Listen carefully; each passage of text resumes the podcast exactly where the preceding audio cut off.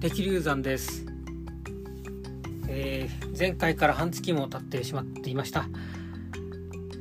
誰かが待っているというわけではないんですがちょっとサボってしまっています。申し訳ございません、えー、最近やっていたことともう少し今日は尺八の呼吸法腹式呼吸について話そうと思います。今日の題名は肺年齢の話。がメインです。でまず最初に方角の輪というところで、えー、動画を撮影した話をします、えー、今年の2月に1回方角の輪というその和楽器を楽しむサイト、うん、集まり団体というかあちょっと知り合いがやっているもんで、えー、そこのところの、えー、イベントで、えー、鬼滅の刃のホラっていう曲を、えー、リモートで録音して YouTube にアップするというのがあったんで、そこに参加しました。で、最近は、うっせぇわっていう曲があって、それをやることになったんで、その録音をしていたと。ということで、7月1日に、えー、公開されています。YouTube で公開されています。えー、和楽器と創作日舞8人でやってみたというのをで、えー、公開されています。このポッドキャストの紹介のとこに URL を貼っておきます。で2月の時はコスプレみたいなことをちょっとやってみたんですけども「あの鬼滅の刃」のキャラクターの一人で尺八を吹く人がいるのでその人のキャラクターになりきってやりませんが近い格好してやりましたで今回は「うっせぇわ」なんでコスプレする要素がなかったもんですからなんかちょちょっとそれらしい、うん、よくわかんないけど私が思うイメージで録録で録画撮影してみました。というのが出来上がっていますのでよろしければ見てみてください。で今日の本題なんですね、えー、腹式呼吸ブレストレーニングの話をします。えっ、ー、と最近健康診断があってえっ、となんかピロリ菌に引っかかったんでそこの処置をしてくださいということで近くの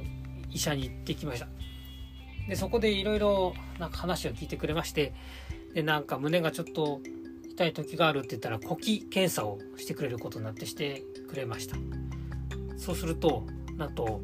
肺年齢が90歳でした。いやそんなことはないということで先生と一緒に話して1ヶ月後にもう一回やってみることになってやってみました。そうすると今度は75歳でした。うんこれはおかしいということでさらに1ヶ月後にもうちょっと鍛えていろいろやもう一回やってみようということでやってみることになりました。でこれはさすがにおかしいと。いや胸が痛いと言ってもずっと常時痛いわけじゃないのでたまにピリッとくるくらいだったんでなんでかなと思ってで改善のためにいろいろ動画とかあのなんかね、動画じゃないか。まず、Google 検索して探したりね、ね、動画とか探したりしてたらえっ、ー、とチューバーの団体あのブラスバンドのチューバーの団体がブレイスビルダーっていうのを作ってそれが呼吸法をトレーニングするための道具を売ってたんですね。3000円ちょいかな。ブレスビルダーって言います。でそれは筒状の密あの密閉じゃなくてあの筒状のものの中にプラスチックのものの中にピンポン玉が上下できるようなスペースがあって上に2つ穴が開いていて片っぽにストローみたいに息を吹き込むための穴が穴とストローみたいな大きいストローがついていると。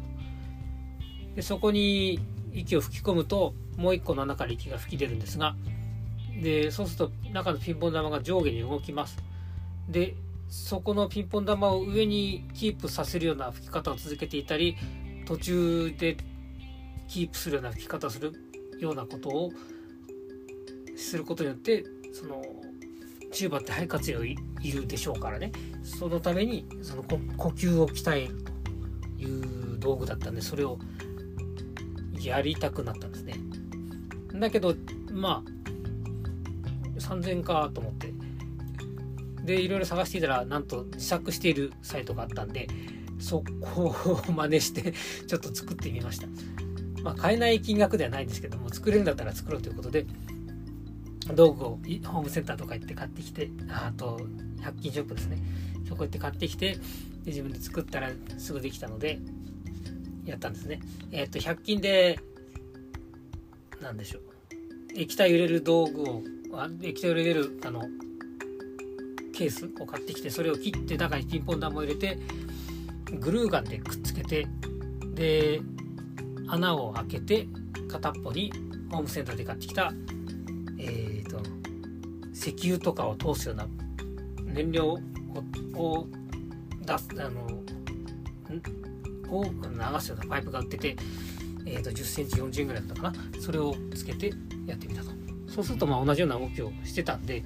それでやったらまあなかなか効果的だなということでやってみましたでもう一つはえっ、ー、とホルン奏者のバジル・クリッツァーさんっていう方が YouTube で2014年に上げている動画が偶然見つかってそこではあの腹式呼吸のアイデアを言ってくれてるんですね。でまあ簡単に言うと腹式呼吸っていうのはお腹で息を吸いましょうと。まあ、実際お腹に空気は入らないですよね。で息を吸う時にお腹が膨れるといいよと腹圧でお腹が膨れるとでそうすると肺に自然に空気が入るよっていうことですその時に肺が膨らんではいけないって言うんですけどこのバジル先生は肺も膨らんでいいよねっていうことで動画を公開していてまあそれを意識してやってみましたで多分なんですけども私もう1年以上自宅でテレバックしているとしていてかつ演奏機会もあまりなかったもんですからまあずっとパソコンキーボードに向かって前かがみになってやってるとその肺が内側に丸まってて全然広がらないと。で腹式呼吸も使ってないってことでまあその辺の影響で腹式を使わないから心臓あたりの筋肉に影響が出てたのかなと勝手に判断しましてで腹式を鍛えるということとあとちょっと筋トレを取り入れたんですね。あのバックランジっていうやつと後ろに向かってその屈伸片足ずつ屈伸するような感じ立って屈伸するようなやつとあと